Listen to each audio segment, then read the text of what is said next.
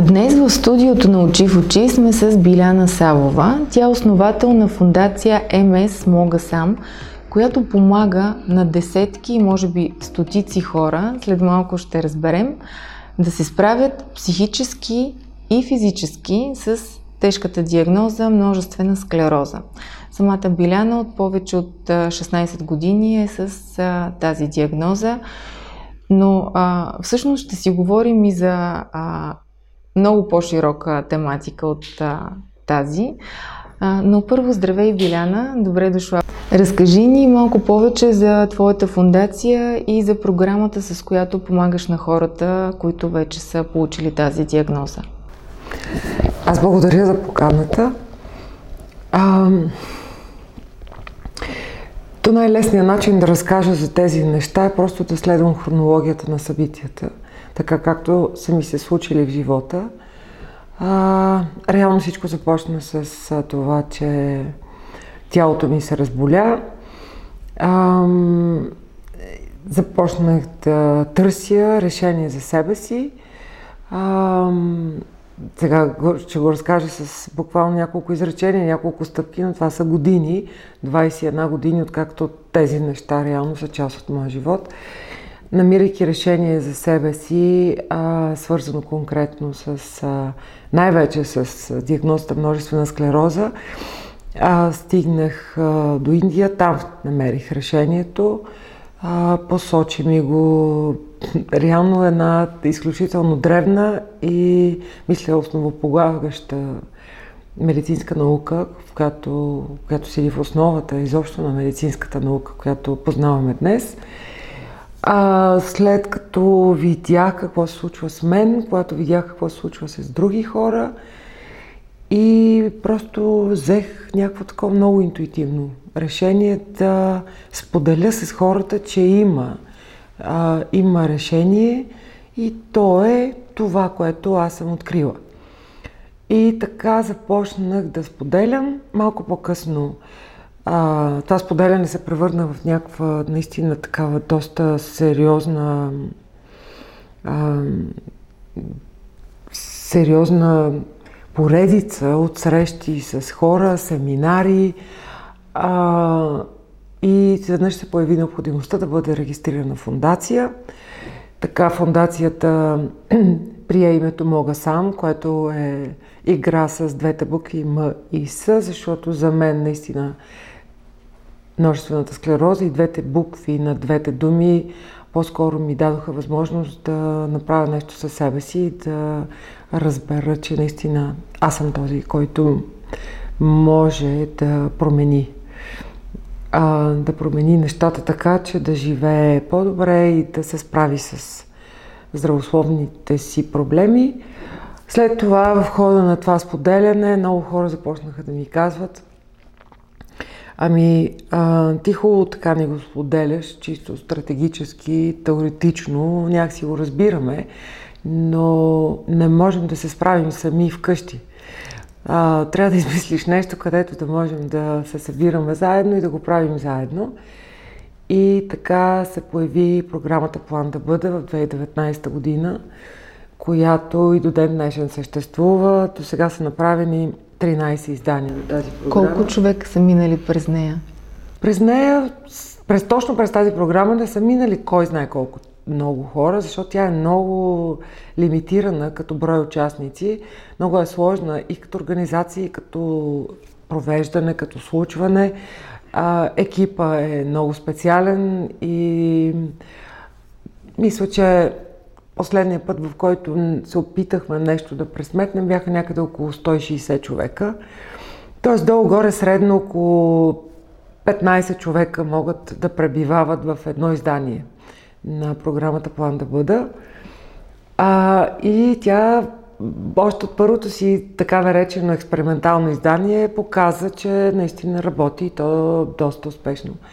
В рамките на десет денонощия можеш да накараш хората да усетат, че ако променят няколко важни неща, тялото им веднага реагира, и то в, в добра посока.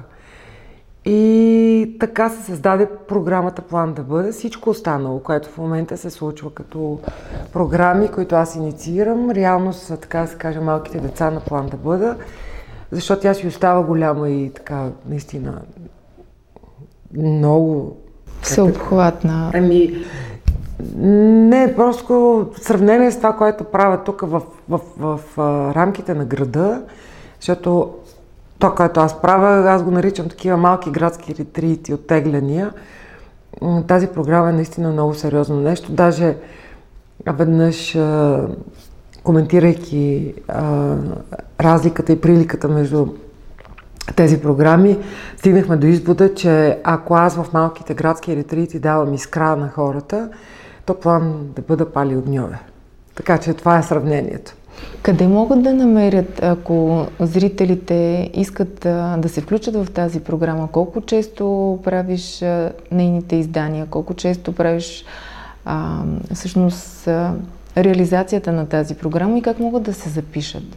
На сайта плантоби точка нет, а, това е сайта на Plantobe генератор, има календар за всички програми, които, които се случват в момента. Следващото издание е април месец и ще се случи от осми до деветнайсети април. И това е само за хора с конкретната не, диагноза, множествена склероза. За, за кого се отнася? За всички. За всички. Абсолютно за всички. Моята идея всъщност, даже не, аз не съм спирала да помагам на хора, диагностицирани с а, всякакви заболявания. Вече множествената склероза изобщо не е единствения ми фокус, защото ме търсят хора, които са в друга ситуация, още повече, че много голям процент от хората имат по няколко заболявания, не само едно. Аз съм, например, нали, такъв човек, т.е. бях такъв човек, а, така собственик на няколко автоимунни заболявания, т.е. не можеш да кажеш, аз няма да говоря с теб, защото ти нямаш множествена склероза. Няма нужда, нали, да стига човека до тази диагноза. А, моята изначална идея е по-скоро да обърна представата за превенция. Какво е превенция и какво можем да правим преди да се стигне до това да получиш а, някаква диагноза, да ти сложат етикет, на който пише, че ти имаш този и този проблем. Да променя представите на хората за профилактика или превенция, както искате го наричайте, защото да мислиш, че когато един път в годината ходиш на контролни прегледи, да, да, да, да, да си провериш а, нали, кръвните показатели, да видиш а, някои а, ехографски изображения на различни а, органи и части от тялото, които е хубаво да се поглеждат от време на време, това не е профилактика. Това просто може да се нарече диагностика. Ако те тези прегледи а, така, регистрират проблем, това вече е ранна диагностика, точно, но не е профилактика. Профилактика е когато правиш неща всеки ден, за да може като отидеш да си направиш един такъв преглед, просто си спокоен, че всичко ще бъде наред. Ти самата правиш ли го преди да ти открият тези диагнози? Профилактика? Профилактика? Не. Защото съм чувала и ти самата да казваш, че всъщност твоята диагноза е най-големият ти урок за пълноценен живот. Да, да, добре, че ми се случи, за да за го заживея този живот. Иначе аз живеех абсолютно водена от някаква инерция, от някакви неща, които, които са ми втълпени в главата, че са важни, че трябва да се фокусирам върху тях. Всичките трябва моменти в един живот, които ти така набиват главата още докато си малък, това трябва да направиш, онова трябва да направиш и ти в един момент а, започваш да вървиш към тези трябва неща и тогава точно реално загубваш себе си, загубваш това, което носиш в себе си. Ти не го търсиш даже, ти просто вървиш към тези неща, за които всички са ти казали, че трябва да се случат. Тоест, ако заживяваш извън себе си, това те разболява. И сигурност, да. Разкажи ни за новия ти проект. Всъщност това е нещо много интересно и ново за мен, което разбрах съвсем наскоро. Ти всъщност си продуцент на един филм, който е по пак здравна тематика или по-скоро профилактично здравна, не знам как точно да го нарека, свързано и с аюрведа и въобще цялата тази а, тема, колкото мистично а, и модерно, нали, а, звучи много привлекателно за всички от нас, как всъщност можем да се докоснем до тази древна система на почти пет хиляди години. На пет хиляди години. Как се вдъхнови за, за този филм? Ами, аз намерих решението там. Аюрведа ми го показа. Първото нещо, което ми показа е, че съм доста невежа в а, това, което знам или не знам за себе си. И именно това невежество а, ме събуди допълнително, освен че се изплаших от диагнозата. И реших, че не искам да бъда невежа. Искам да бъда човек, който знае какво прави със себе си, с тялото си. А, аюрведа по един много интересен начин ме, ме побутна. Аз даже имам една такава а, метафора, аналогия за, за тази древна медицинска практика, която, която първо, че е как да кажа, ако едно нещо се е запазило пет хиляди години в човешката история, то означава, че, че има какво да ни даде, че е издържало някакви изпити на времето и че от нас се изисква единствено и само да се доверим на това нещо. Аз доста така бързо се доверих, не веднага, но бързо, защото познавам и хора, които не бих казала, че изобщо даже се довериха. Опитаха се, но не им се получи. Ам, но моята така а, една представа, която всъщност е, показахме, визуално показахме във филма и то без дори режисьора да знае изобщо за това, което е в моята глава, точно в свързано с тази метафора, е, че а, ако се опитам да разкажа, например, какво е за мен аюрведа и какво е за мен тази модерната медицина, която, на която също съм, така да се каже, плод, защото аз съм жива благодарение на високата технология в медицината в момента и благодарение на аюрведа. Но за мен аюрведа е като една възрастна жена, баба, моята баба, даже я усещам много близка. И как а, се чувства човек, когато отива в тази а, топла, уютна къща, в която живее тази възрастна жена, която знае, нали, не случайно се наричат бабини и лачи, която знае още от а, дълбока древност, предавана от майка на майка, някакви, нали, хитрости, с които да ти излекува а, примерно, че това, че си настинал или че нещо друго ти има, да те прегърне, да те гушне, да ти изготви топла супа, да те нахрани. Е това топло отношение всъщност аз а, а, усетих в, а, в аюрведа и в нейните представители в Индия. Слагам една скоба, че не навсякъде това се усеща. Тя е доста комерциализирана в момента. Имам Има места, на които е по-скоро на ниво спа, отколкото това, което разказвам.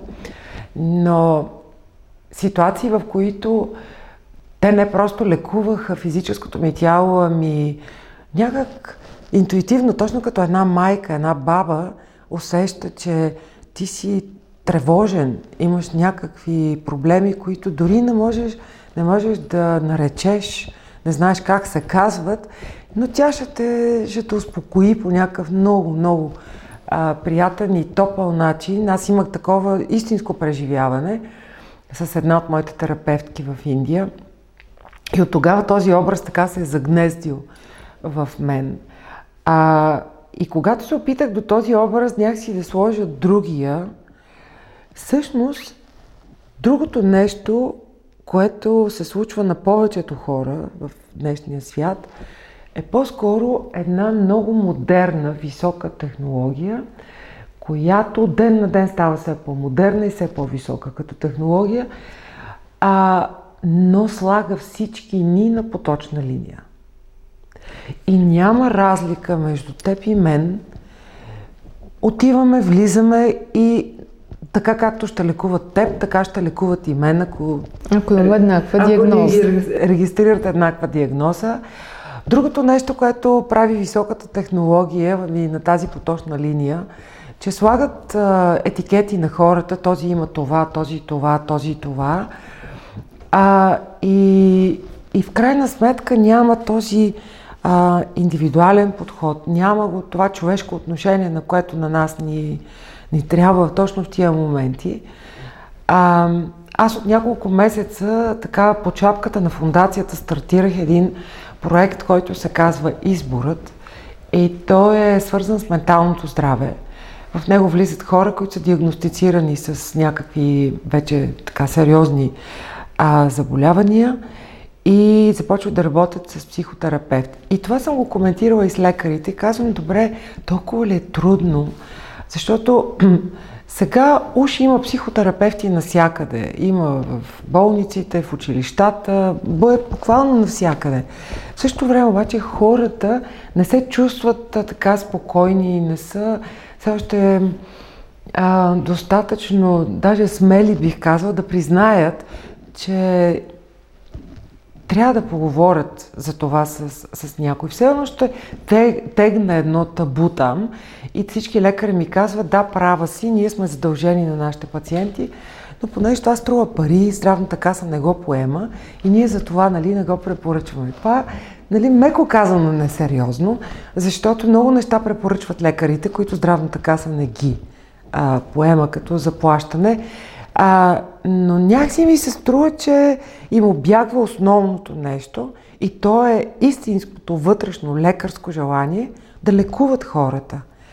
Защото това, че официалната, модерната, високотехнологичната медицина ни дава имена на диагнозите, това не означава, че ни дава лечение. Няма решение, има само име, което някой е измислил, защото го е открил.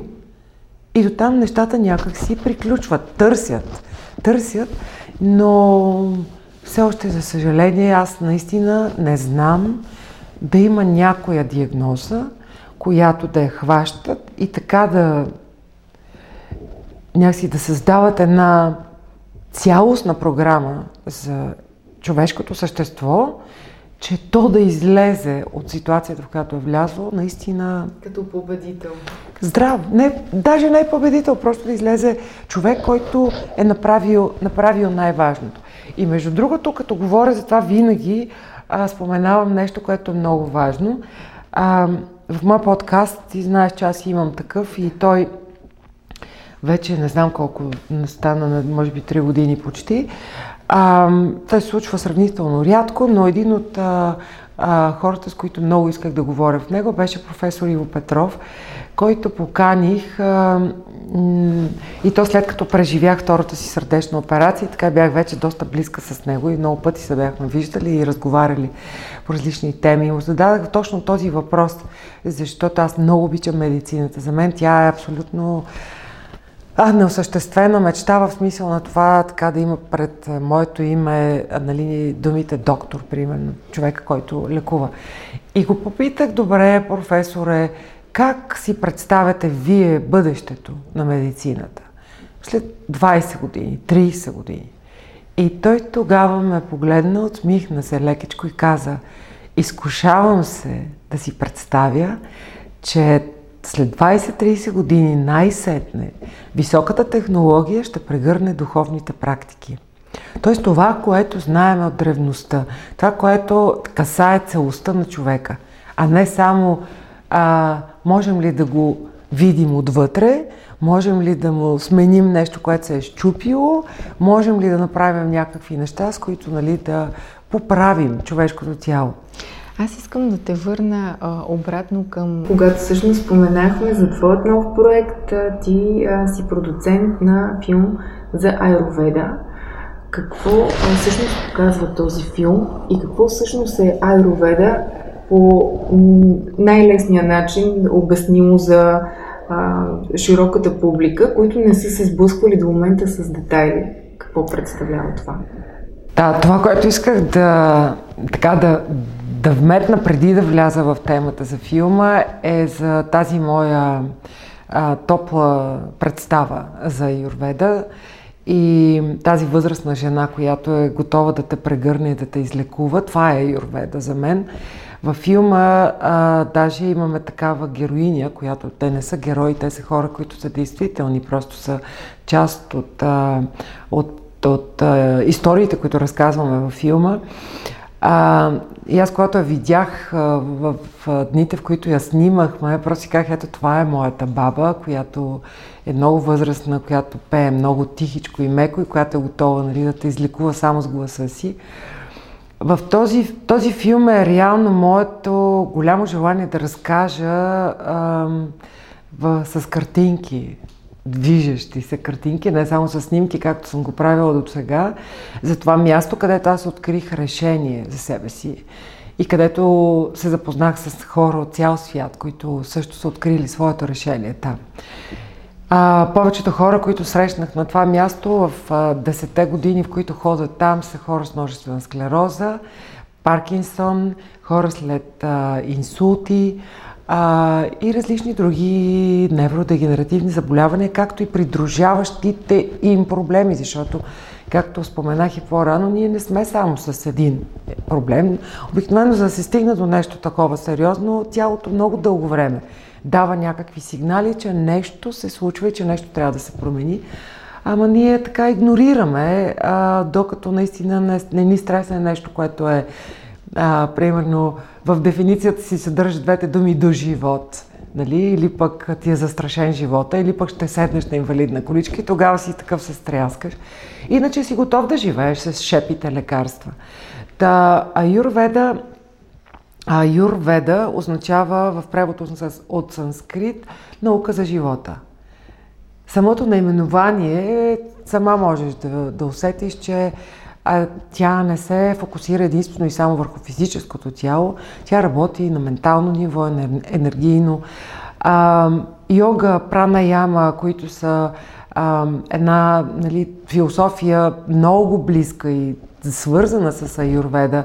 Това са също лечебни практики, които подпомагат а, а, изцелението на хората. А, така че аюрведа комбинира в себе си едно древно знание за природата и за това как природата може да помага на човека. А, много ми харесва как модерно адаптира този моя лекар, който всъщност, а, с който се познаваме вече повече от десет години, който е моя лекар, който ме лекува. Наблюдавам го как, а, м- как наистина хем верен на традициите, хем почти направи компромиси с някои неща, в същото време някак много умело адаптира с модерността и с а, това, което сме ние, нали, като съвременни хора с всичките ни кусури, когато отидем особено там и не искаме да правим едно или друго. Как изглежда това място? Аз даже много често, като кажа клиника Ayush Prana, клиника Ayush Prana, и всички си представят, нали, една висока сграда на няколко етажа, така както по принцип изглеждат клиниките на Запад. А, и в Индия има такива клиники, ги наричат болници, в смисъл това са болници. Аз предпочитам някакси наистина да използвам думата клиники, защото сама по себе си думата болница съдържа в себе си думата болест и се чуда до кога ще го използваме това и реално това ще бъдат местата, пространствата, в които реално ще пребивават болните хора. Не знам точно до каква степен ще ги свързваме и с оздравяването, защото думата здраве не съществува, т.е. я няма загатната в името дори на това пространство, за което говорим. Така че клиника Ayush Prana, мястото, в което се случват някакви изцелителни неща, също се изглежда като едно много приятно курортно място с малки къщички, малки, някои по-малки, други по-големи, в които можеш да пребиваваш сам или с някой друг. А, специално тя се намира на много изолирано място, което на мен адски много ми допадна. В джунглата е, това е Южна Индия, много близо до а, екватора. М- това е най-най-най-южната точка на Индия, Керала, щата Керала. А, освен, че е в джунглата, е на брега на една много красива река, в която аз а, преборих много страхове и, и сега, като отида там, Едно от най-любимите ми неща е да греба с каяка вътре в тази река, рано сутрин и да посрещам изгрева точно в тази река, да усещам как джунглата се събужда, да чувам звуците. Тези неща ги има във филма, защото иначе няма как човек да ги, да ги усети, колкото и да се опитвам да ги разказвам образно а, или да ги показвам на снимки. Филма показа всичко това, ние бяхме там януари месец, реално го заснехме за шест дни. А, като за тези шест дни а, заснехме всичко, което беше важно. Аз бях две седмици преди да дойде екипа там. Снимане от български екип.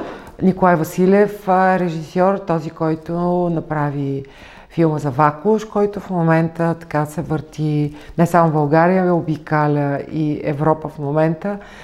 А, филма за Теодоси Теодосиев, а, а, учителя по физика от Казанлък, също негово дело. А, така че аз го познавам отдавна Николай и следа неговата работа и ми харесва неговия начин на мислене, неговия подход, а, интуитивните му решения. Той няма много предварителен план, на място решава нещата. Харесваме, че някакси много се доближава до това, което аз си мисля. И нямах, а, нямах никакви дилеми с кой да заснема този филм. Въпросът беше кога, защото идеята беше още две хиляди и осемнадесета година да го направим. две хиляди и деветнадесета не го случихме заради моята сърдечна операция. две хиляди и двадесета затворих света и така всъщност миналата година си казахме, ами май е време да го направим. А, и се организирахме доста бързо. И успяхме, наистина успяхме за шест дни да заснемем нещата такива, каквито бяха тогава там. Нищо не е режисирано, нищо не е подреждано специално, защото снимаме. Всичко се случи така, както, както е. И тези хора, които гледаха филма, много от тях ми писаха някакви коментари и обратна връзка и едни от най-хубавите, които нали, така много ми харесаха. Аз все пак съм визуален артист. Толкова години съм се занимавала само с а, създаване на визуални продукти. А, казаха, толкова е красив филма, че спокойно нали, може да бъде качен в платформа, примерно като Discovery или National Geographic. А, наистина филма е красив, филма е замислящ и едно от най-важните послания, които според мен носи в себе си е следното. Когато за първ път го гледах, много ме така докосна, защото аз не бях, не присъствах физически на всички снимки, не бях с екипа. А, и едно от нещата, които казва доктор Прашант още в самото начало е, че сме се откъснали а, много сериозно от същността си, от природата си и от самата природа, която е реално наша майка. Ние сме продукт на тази природа, ние сме част от тази природа, на тази планета. Ние се откъсваме от нея и смятаме, че сме нещо повече. Опитваме се да я надхитрим, опитваме се да издавателстваме върху нея, също както издавателстваме и върху себе си. Колкото повече се откъсваме от природата, толкова повече аномалии ще имаме. Просто и ясно. Няма дори... То няма нужда от превод. А, така, посланието става много ясно, дори за малките зрители на този филм. Не е въпросът да се плашим, че има такива диагнози като множествена склероза, Алцхаймер и Паркинсон, които са изключителна а, така заплаха в момента, защото наистина поразяват се повече и повече хора, подмладяват се, което е, което е изключително важен знак. Пада възрастовата граница на хора с деменция, а, дали ще го диагностицират а, с едно или друго наименование, няма никакво значение, имат проблеми хората с мозъците си. Колко години беше, когато ти получи твоята диагноза? Като етикет я получих на четиридесет и една, но смятам, че а, ако, ако ме бяха подложили на изследвания и десет години по-рано, пак щях да я получа. Аз съм потискала симптоматиката, защото не съм познавала тялото си. Не искам да казвам симптоматиката.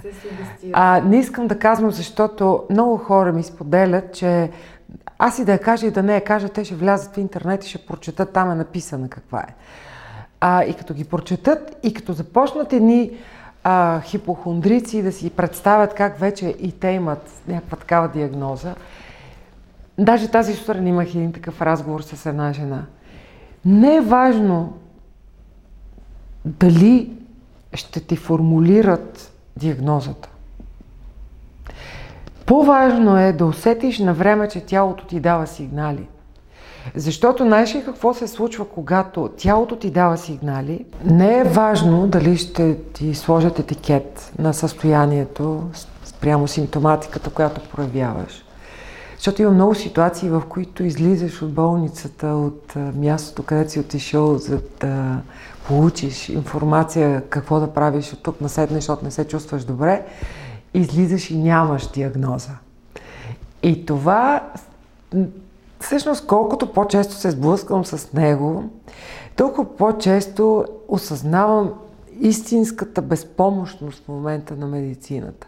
Може би хората прекалено много взеха да се разболяват и тя наистина не може а, с наличните си възможности, а, това, което, понеже много се ограничила, сложила си едни рамки съвременната медицина и съвременните лекари изобщо не смеят да напуснат тези рамки, които са им сложени примерно в медицинските университети и, и не смеят изобщо си помислят, че може да е нещо друго, освен това, което там е написано в учебниците.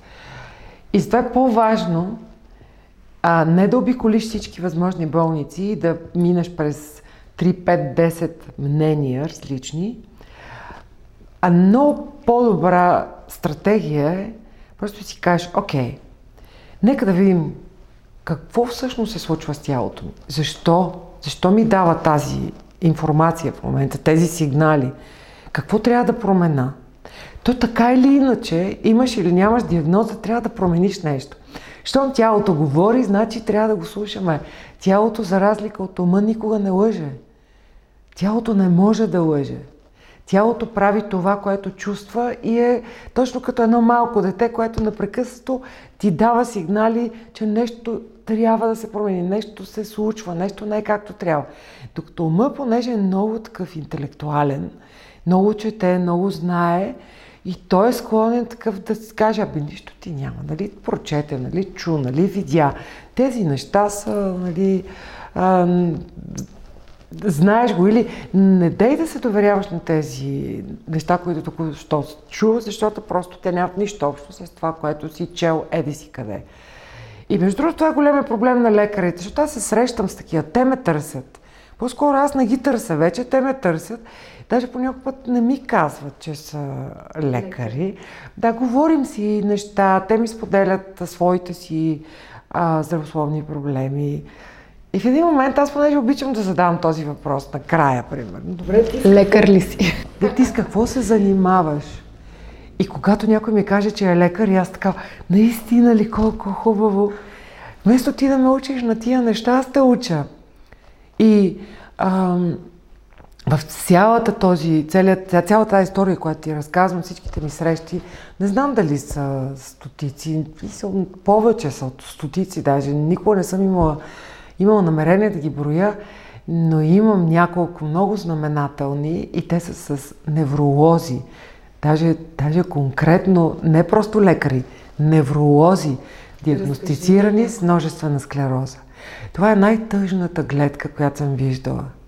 Лекар, невролог, диагностициран с невродегенеративно заболяване, който е в абсолютна безизходица. И тези хора са ми споделяли точно това.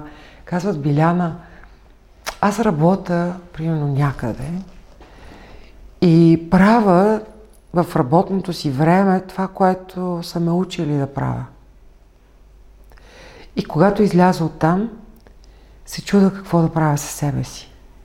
Защото знам, че това, което правя в работното си време, не е това, което искам да правя със себе си. Много, много тъжно. Голяма драма е това. Какво им казваш? Имаше, еми забрави каквото си учил. Имаше сега в Индия, докато снимахме филма януари месец, едно момиче от Канада, която беше а, завършила медицина с множествена склероза, но а, тя завършила медицина, но се занимава, мисля, тя е дентален лекар, но въпреки всичко, те, всички тези хора учат медицина. И тя усетих, за пръв път видях лекар там, който се лекува. И ми беше интересно да си поговоря с нея и тя много искаше да си говорим. И с нея така си говорихме, а, и тя точно това ме попита, каквото ме попита и ти. Добре, какво да правя? Как да го направя? Защото тя каза, аз усещам това недоверие вътре в мен. В същото време, в същото време знам, че другото няма да ми помогне. И аз си казах, ми, изгори всичко, изхвърли го и започни наново. Или по-скоро отвори вратата. Дай възможност на новото знание да се, да се срещне с това, което ти си учила вече, модерното, съвременната медицина. Дай тази, този холистичен подход, това древно знание да дойде до теб. Интегрирай тези две неща. Не само в себе си, в подхода към себе си, ами подхода към начина, по който ще лекуваш и другите хора. И тя каза, много е трудно. Викам, сигурно. По-лесно ми е на мен. Защото, нали, в крайна сметка, аз като видях, че доверието, което давам на медицината и на лекарите, някакси не ми помагат, те не ми помагат, реших, че просто ще дам доверието си на някой друг да видим какво ще се случи. Но не бих казала, не зачерквам модерната медицина в никакъв случай, напротив. Много, много, много се... Много я харесвам. Имаш ли някакъв такъв наистина преломен симптом? Не, не такива, които можем да си ги внушим, че ни боли глава, че нещо правим забавено или... Имаш ли някакъв много преломен, който вече ти сама имаше вътрешното убеждение, не само, че нещо не ми е наред, ами то е в такава посока и вече си заслужава да подходя по-сериозно към него. Добре, най-честия симптом е загуба на зрение. За момент. И ми различна продължителност, да. И какво прави човек му се учи? Отива? Ами отива и търси причината. Много често в главите на, на, на хората, получаващи такива симптоми, започват да се въртат неща, като имам тумор в мозъка, нещо се случва, или увреждане на оптичните нерви или там каквото е свързано с самото, с самото зрение. А, доста стряскащо. Спомни си какво се случваше, ако не знам ти дали си го преживяла. А, ако COVID е минал през теб и си имала симптома, нямам обоняние, имаше ли? Имам го, да. Как се чувстваше без обоняние? Много странно, като не себе си, седно са ме изкарали от тялото ми и са ме сложили в друго, което сега опознавам. И ти липсваше, ценно някой ти е взел част от живота, защото като го няма обонянието, това не се знаеш дали да ядеш киви или картоф. Именно. Сега си представи, че някой ти взима другото сетиво, очите или слуха. А всъщност, ако отидеш на очен лекар, след... той ще ти каже ли, че всичко ти е окей с очите? Ами, зависи в какво. Ако ти прегледа само си очите след а, такава, не, има, такъв има, симптом. Има ситуации, в които след преглед с очен лекар, той ще каже, насочвате към невролог. Тоест, те могат също да индикират... А... Да, биха могли, да. Ако не знаеш какво ти се случва, да, логично е да отидеш на очен лекар. Но то така, дали, тези... А, А познатите проблеми с очите, които касаят а, офталмологията, а, не са точно тези, които усещаш, когато изведнъж загубиш периферно зрение или изведнъж не можеш да виждаш. По-скоро тогава наистина ти осъзнаваш с вътрешното си знание, че това е свързано с мозъка, не с, а, с а, някаква увреда, чисто очна. Но отиваш на очен лекар, те би трябвало да те насочат към, към невролог. Кога... Ма сега да не тръгнат всички пък да ходят, да се преглеждат. А, да, това са симптомите много особени. Разбирам хората, защо не искаш да ги казваш. Да. И, ги, и ги проявяват след това. Да.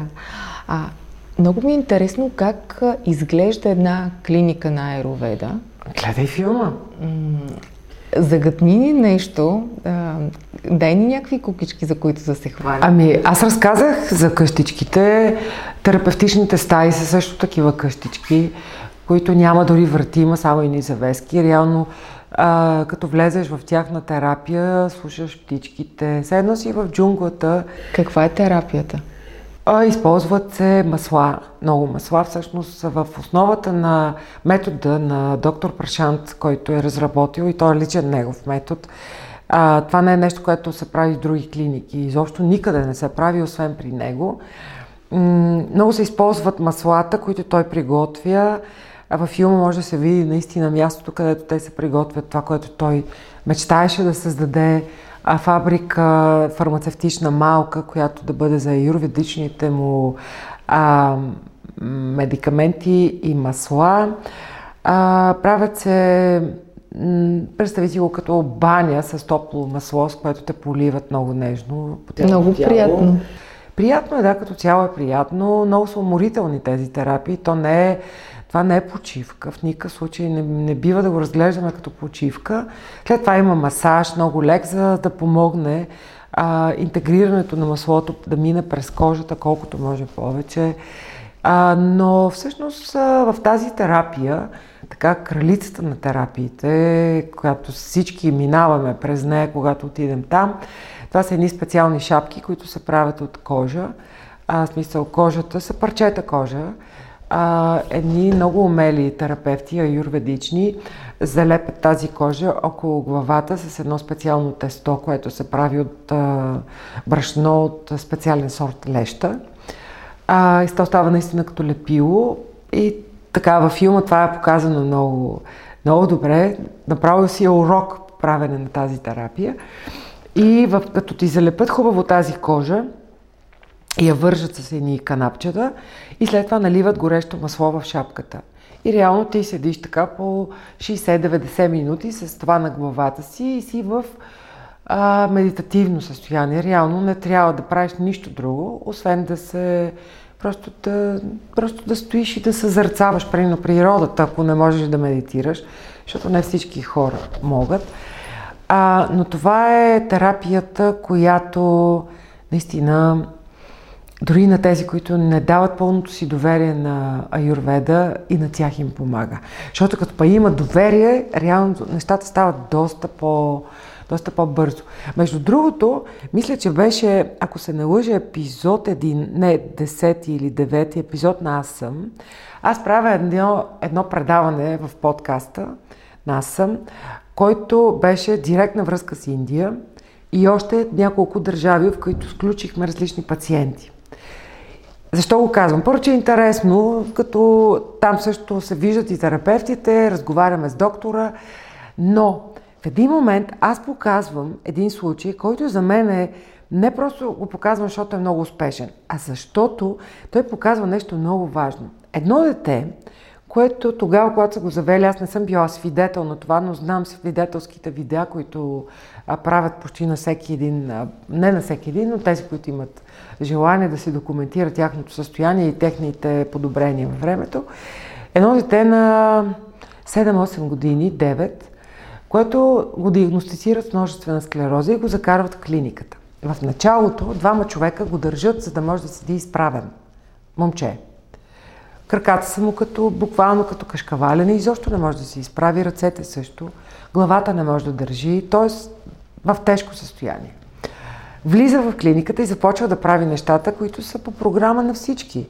Не само на него, всички имаме програма, която се а, прави така всяка сутрин, се решава на кой какво ще му се прави, зависимо от неговото състояние, от това как се чувства днес, как е спал, как е ял, каква, какъв, как работят неговите системи, и тогава се решава какво да се прави.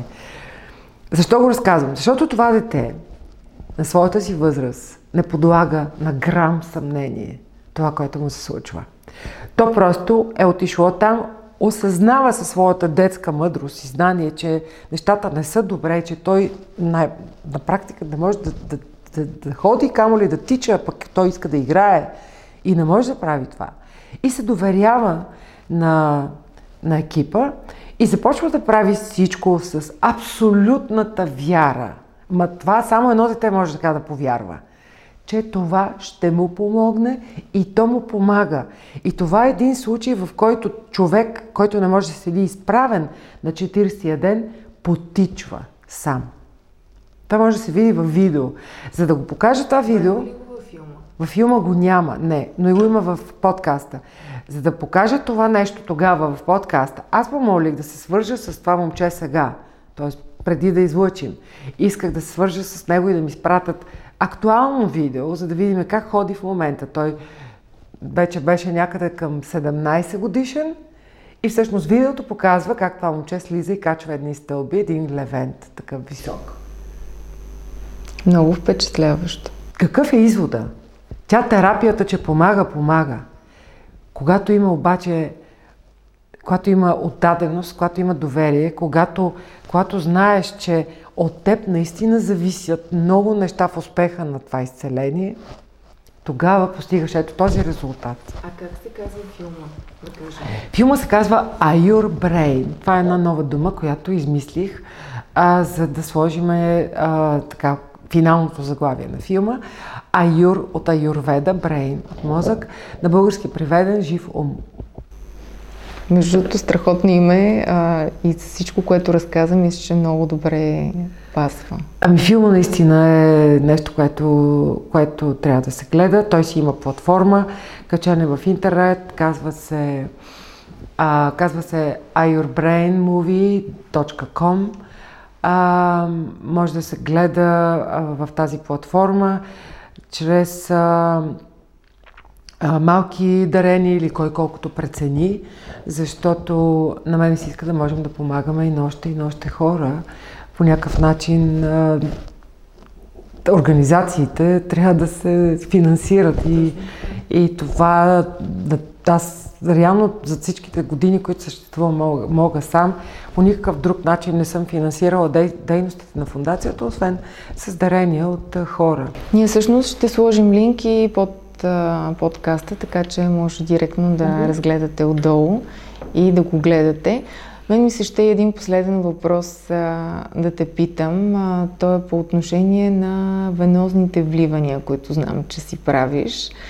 И до каква степен те успяха да ти помогнат с твоята цяла сложност на всичките ти диагнози и всичко, през което си преминала?